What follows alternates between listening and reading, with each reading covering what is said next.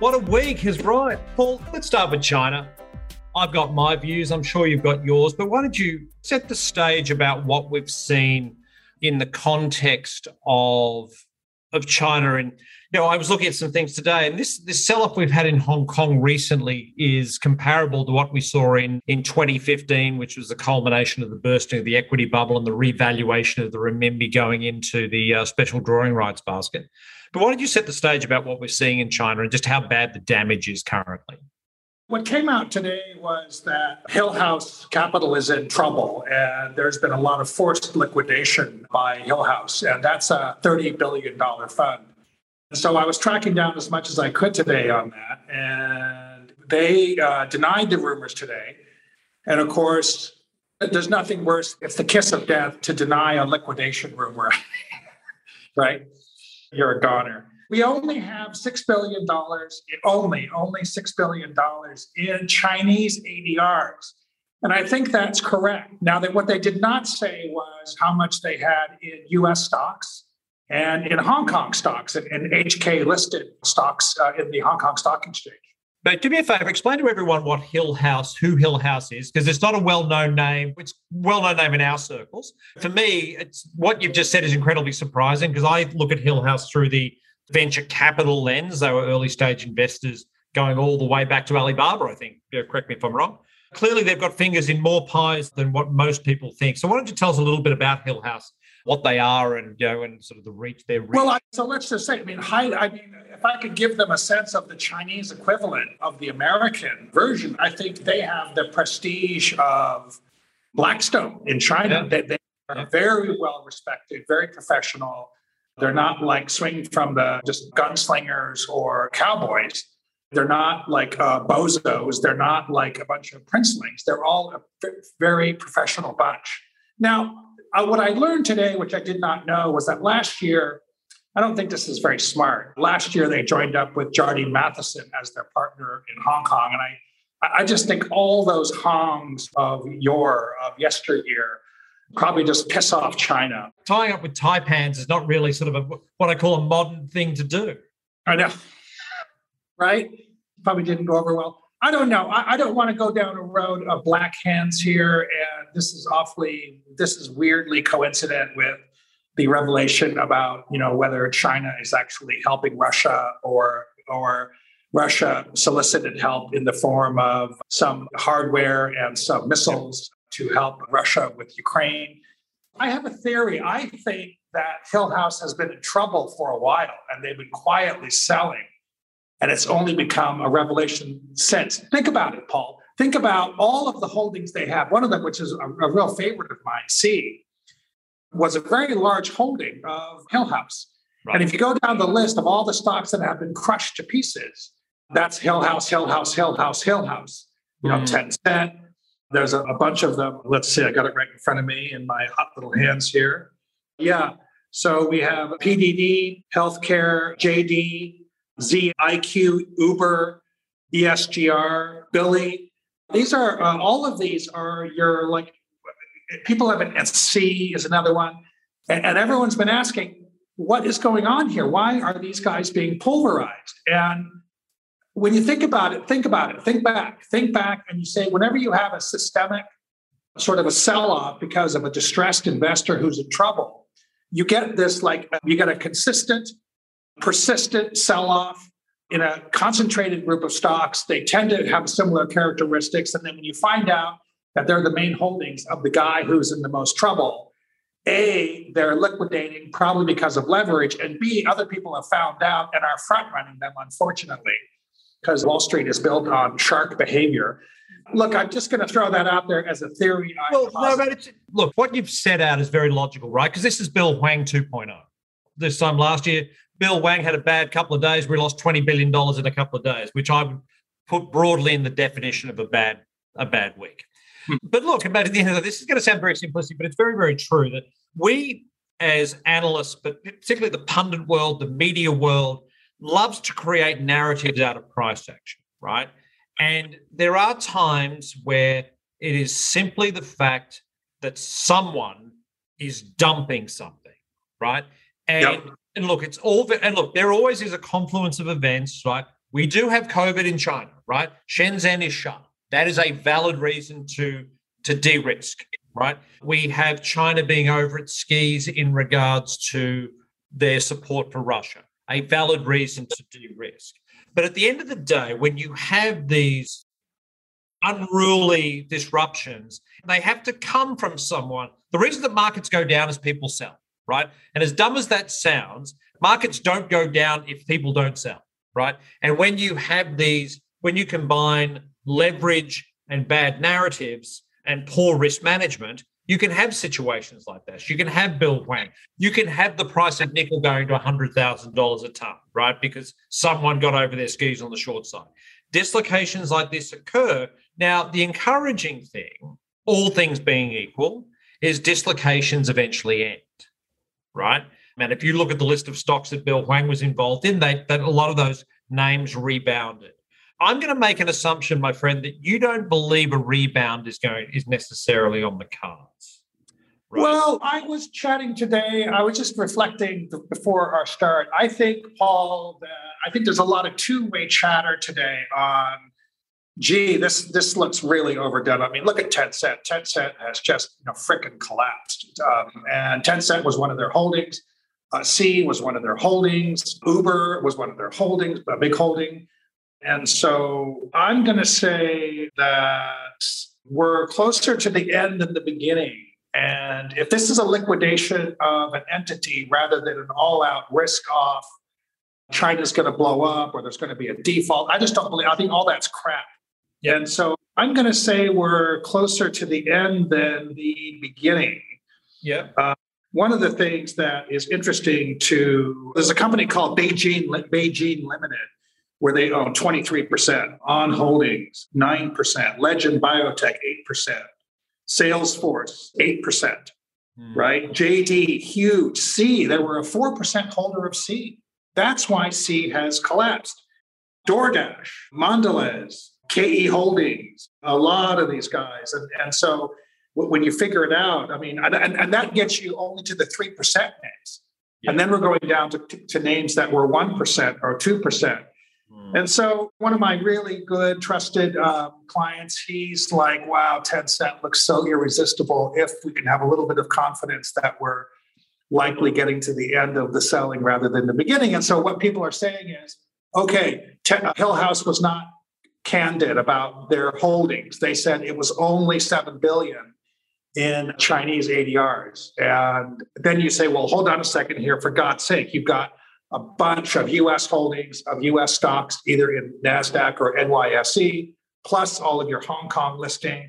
And I, I counted 1945. There's 45 different stocks that are that are that are that are half percent or more. Uh, right, but it's to, not up to Hillhouse to be transparent to the market if they're liquidating, right? Because you've just alluded to this what do and we we've talked about this in the context of the Federal Reserve reducing its balance sheet, right? Why is the Fed balance sheet not going to be reduced? Because the moment the Fed announces it's selling its balance sheet, interest rates go through the roof because everyone dumps securities ahead of the Fed selling.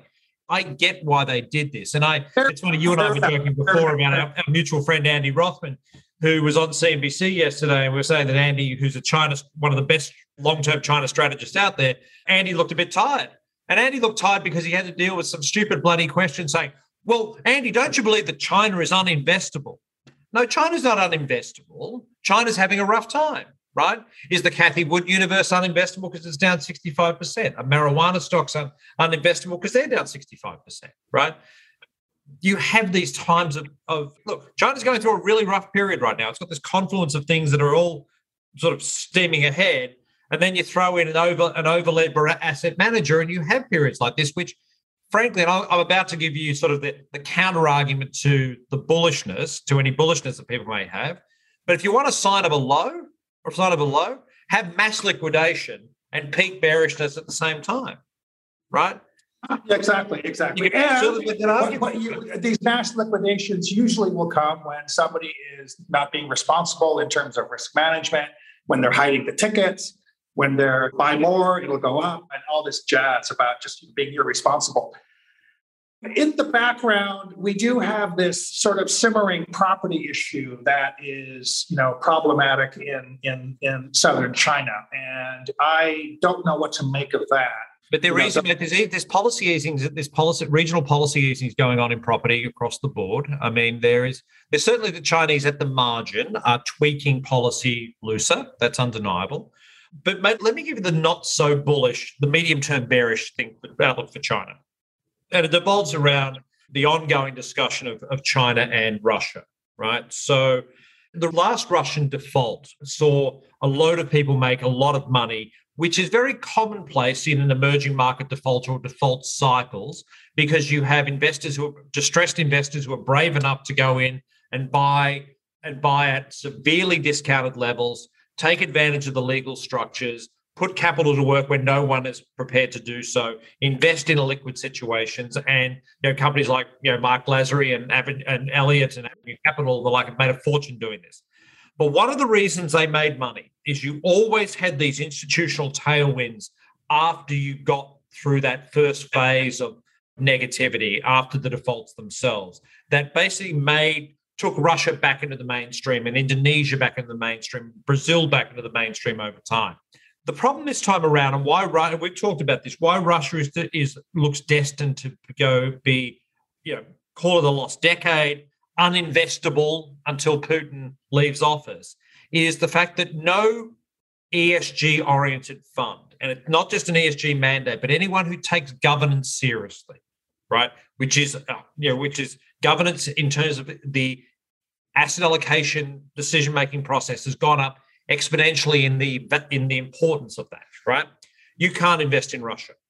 Now, I think it is not too much of a stretch and I've had conversations with clients who are having these conversations internally that China's support of Russia, the global pariah, is going to lower governance scores for China to such an extent. Look, we're not getting sanctions out of the out of the Western world on China on the back of this because China is too important from a global supply chain security standpoint. We know that can't happen. But you what you can have is individual private sector embargoes from companies who take governance seriously US state pensions, US endowments, and university endowments, certain sovereign wealth funds around the world who take this stuff seriously. And they're going to turn around and say, because of Russia, because of Xinjiang, because of human rights abuses, because of the absence of democracy, right? Because of certain environmental issues, mm-hmm. China now is a country that we can't invest in, right? And I think that you face a real risk, not only of the delist. Look, the, de- the Chinese delistings that's coming in twenty by twenty twenty four. There'll be no. I believe there's no Chinese companies in in the United States list on exchanges from twenty twenty four onwards, right?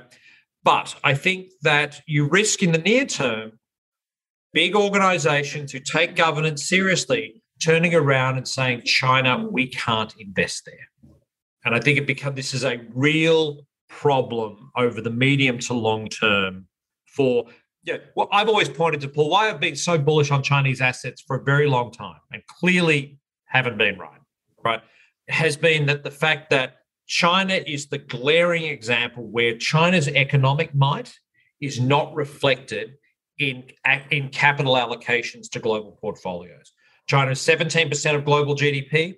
It's 6% of MSCI World. It's the, it's the glaring example where economic power and economic influence is not represented in asset asset allocation, right? I see nothing uh, from what I've seen the last this with their involvement with Russia, their their continued ignorance of, of, of global norms, right? That will see that gap shrink. Mm-hmm. Where higher allocations to China are warranted, even as China eventually becomes the world's biggest economy? Well, I would say a couple of things. I think that if you're talking to a person who is a, a, fluent English speaker, who is a senior guy who's 50 years old, who is an advisor to the state council, he would say, Yes, Paul, you're right.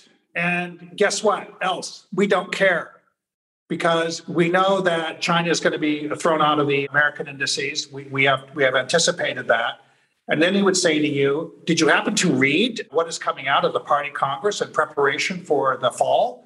China has eliminated the dual circulation, critically important dual circulation idea that you know China was going to have this internal circulation for domestic consumption and sort of a dual circulation an external circulation for external trade. China is turning it on itself. They, they, they've, they've, they've abandoned that. China is going to be a domestic consumption story going forward. And the international element is going to be de emphasized for better or for worse. But look at they have their own market. They have 1.5 billion people. They have a 300 million person middle class. And by the way, Russia has not been undermining, Russia has not been giving weapons to Taiwan. Russia has not been smuggling weapons into Xinjiang to foment a, a domestic revolution on Chinese soil. Russia has not been involved in hanky pank in Hong Kong, uh, fomenting and paying Hong Kong people to throw $10,000 to throw Molotov cocktails at you know police and PRC agents and PRC national security police. Russia has done none of that. Russia has been a decent ally to us. Russia is not trying to undermine China. Russia is not trying to seek regime change which is it was an explicit policy of at least five Republican senators. And Paul, really importantly here, he would say if he was having a drink with you in private and he could trust you, he would say, We're the biggest trading partner of the Ukraine. We want that stuff that Ukraine makes is really important to us. We're a major investor. We're the third largest cumulative investor in Ukraine after Germany and America. And we have Unfortunately, during the Olympics, Xi Jinping, whether it was for the better or for worse, agreed on allowing Putin to take Donbass and, and uh, Luhansk and nothing else. But now it seems that China has to be all in on this. And by the way, why are we going all in? We're going all in because why? China is, the last time I checked, was 10 times larger an economy than Russia. Do you know what's going to happen here? This is the first time in the history of the Silk Road of 2,500 years. China has eyes of making Russia a vassal state in the same way that America has made, whether you like it or not, Canada and the Five Eyes kind of vassal states, the American yeah. imperial hegemonic, hegemonic experiment. Man, it's pretty hard to see how there's not that $25 billion stake that BP has in Rosneft is not in the hands of PetroChina. It's pretty hard to see how Gazprom is not part of Sinopec at some, or, or the or the linkages between those two companies are are not continued to be re, to be reinforced. Um, and you know, guess is it replacing? I just read this today. Guess who's replacing very very kindly? Guess who's replacing all of the Mastercard and Visa pretty much instantaneously? in, in Russia, UnionPay. Yeah. So I don't know what these talks were like between Blinken and his Chinese counterpart yesterday in Rome, but it was seven hours and it was probably very contentious. But I expect they had some pretty serious discussions on okay, the grown-ups are in the room. We can twist arms on both sides, on the NATO side and on the Russia side. Hmm. China can twist Russia's arm. I, am sure of that to come up with some solution. Yeah. Just as how it happens. So there's so much jetsam and flotsam in, in, the in the debate right now because you have this liquidation of Hillhouse. But on the other hand, there was a lot of discussion today about the possibility of some sort of negotiated settlement on on a number of issues. I just took some notes. The the the, the president of um, Finland gave an interview today Basically, Crimea needs to be recognized, a much bigger Donbass, a neutrality treaty that makes Ukraine like Finland. I don't think Ukraine's very happy with that. And then demilitarization. And very importantly, some sort of meeting on reparations, because Ukraine is not going to sign anything until they get a big fat check of like $10 billion to help rebuild. Oh, and that, that and we know where that's getting paid by. Well, sorry, sorry. That's no, that's not necessarily fair. I mean, part of the, I assume, part of any agreement from the Russian standpoint is the unfreezing of reserves.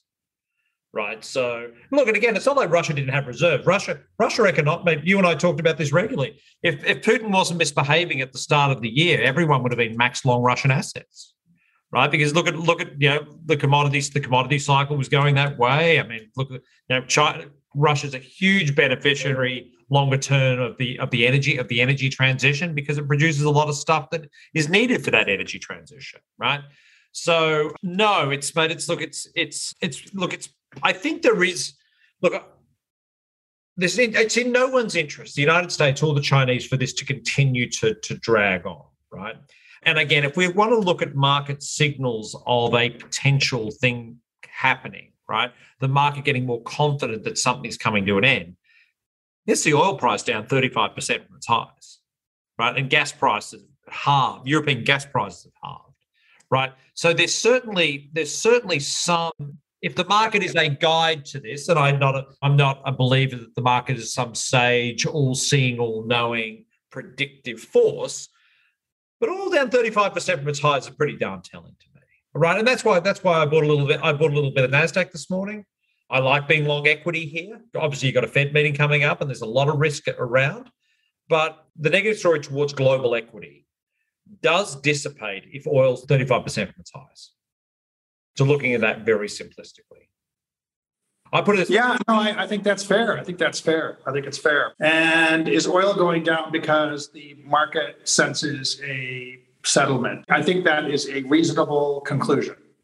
Again, mate, look, oil's roughly back to where it was when the invasion occurred, roughly, right? And and stocks are ten percent lower. So put it this way: if you wanted confirmation, right, that the inflation that inflation is peaking, it's oil down 35% from its highs, right? That's, I think, is something which I think is really a really good sign um, that things are, that things are, from an inflation standpoint, which is the big risk to everything economically. Oil down 35% from its highs probably is a sign that inflation has peaked. And that gets me pretty pretty darn constructive on not not Chinese equity because I do think there's I do think the governance problems are are going to be an overhang and there might be a tradable bounce but nothing more. But globally, particularly particularly European equity looks remarkably compelling with oil oil and gas prices where they are today. I think that's fair. I, I think that's fair. I, I mean, the, the, couple of really smart clients I have today are just like, wow, this Tencent's, this Tencent looks really, really intriguing. Baidu, so, Baidu's the same. I think Baidu, I think I, I haven't looked at it. I couldn't tell you. I think Baidu might be trading with a single digit multiple. Well, I mean, I'll give you an example. I think that that that Alibaba is not too far away from trading at cash, right? I mean, just, oh, I didn't know that. Is that right? So Alibaba used to be three hundred and thirty dollars. It's at 74 75 dollars. So it's down eighty percent. And Alibaba's at net cash. Alibaba has, it has no debt, so it's cash, right? so yeah, there's no Alibaba has cash of like sixty billion dollars in cash. Yeah. So on a three-year view, Alibaba at cash, right? What's your downside? Downside's breaking up the company, right? Downside's breaking up the company, but yeah, the breakup of the company is is probably I would say it's probably going to happen, and it has lost its its cachet. I don't believe Tencent has. Uh, Tencent has been just as punished as Alibaba. Yeah. Uh, I think Tencent is more interesting. Ping An has been just crushed to pieces. Ping An is my favorite of all of those. Yeah. That's another one that's really, really interesting. Uh, I think Ping An is below book value now. Like yeah. Baidu, Baidu, you're effectively well. If it's if it's where if it's trading single digit multiple, which I think it is at this stage, you get all their autonomous driving. You, that's probably trading close to net cash, and you probably get all the autonomous driving for free. So, mate, no one's no one's denying the opportunity sets there at the moment, but I still think that there is. We're getting to a stage where this stuff is compelling, but whilst China continues to be an all-in supporter of Russia and this is going on, it's hard to own this stuff. But we'll put it this way: let's think about it slightly differently. If there's an announcement on a peace deal, the first thing you would probably buy is Alibaba, Baidu, Tencent, and JD. Right? It's not European banks; it's this stuff. If there's an announcement of a peace deal, the European banks aren't the first thing you buy. It's Alibaba, Alibaba, Baidu, Tencent, and JD. That's the stuff you buy. Yeah, yeah. No, I, I, I, um, I think that's right, and and it's not on people's radar screens because of that that's that idiotic, uninvestable, stupid, you know, crap that everyone heard about that Asia. Oh, lost decade in 1998 when you and I were there. Oh, no one's ever going to invest in Asia ever again. Well, they'll come back in the year 2000. Well, it went up 200 percent, you know, by 2002.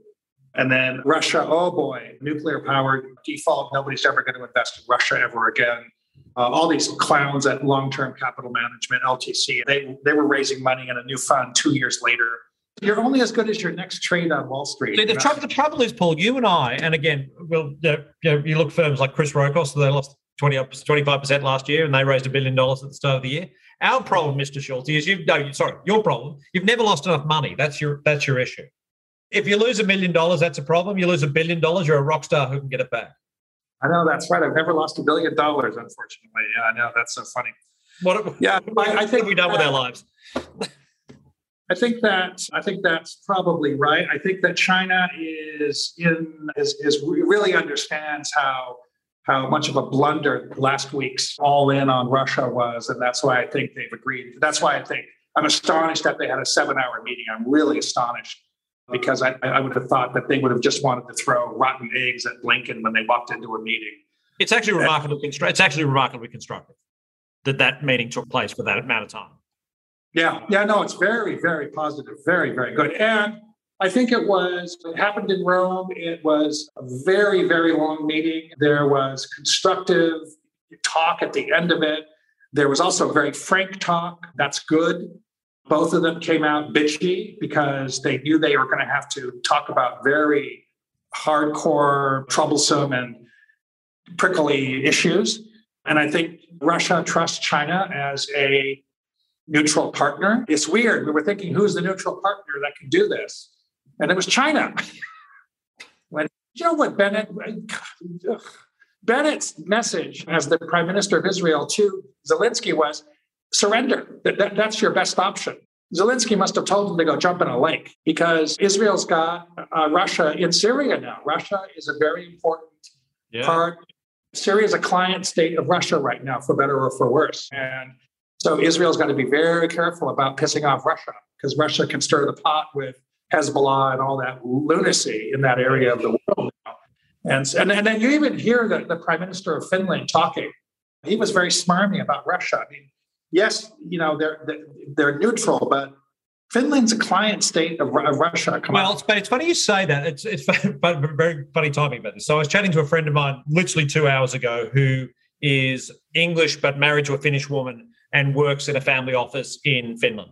And he was saying that NATO membership has gone from being one in four people were supporting two years ago to just over 50% prior to the invasion, so a couple of weeks back. And now it's currently at 65% popularity. And it's so popular now that most people would agree, don't want a referendum. They just want the government to do it. And but politically, to get it through, get it done through the through the, the Finnish parliament is going to be very, very difficult just because of the political processes. But it's very interesting how what Russia's escapades in Ukraine have done to galvanize even a passive state and, and certainly what was historically a, a, a state that was very influenced by the USSR and Russia has sort of looked towards now looked towards sort of more European engagement. And I think Sweden as well. I think Sweden is is having that. It sounds like Sweden's discussion internally is similar to Finland's because Sweden has had a really big uh, change of heart. And of course, today we've had the prime ministers of Slovenia, Czech Republic, and Hungary taking yep. a train Kiev, and they're to, and then, and I, I really admire them. I, I, think it's hugely brave because they're oh, saying, yeah, come yeah, and get, sure.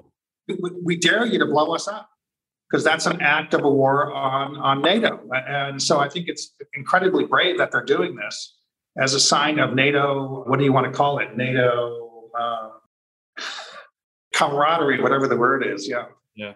So how's that now, mate? How is the week looking for you? I'm heading out to a client trip uh, in the United States. I'm going to be going to. Um, I'm going to be going to the Four Corners. I'm going to be going to New York and New Jersey and Florida and LA and San Francisco all in about eight days. And so I'm going to be seeing clients and we're going to be talking about. When's the last time, when's, when's the last time you were here? This is my first trip in three years since the COVID. And I, I got Ah, that does sound fun. Like that does got- sound fun. So I got a test today, so that's good. I was very worried about that. So now I can get on a plane. brilliant. Mate, safe travels and we'll do this again next week. Okay, cool. Good stuff. Thanks so much. Thanks everyone. Bye.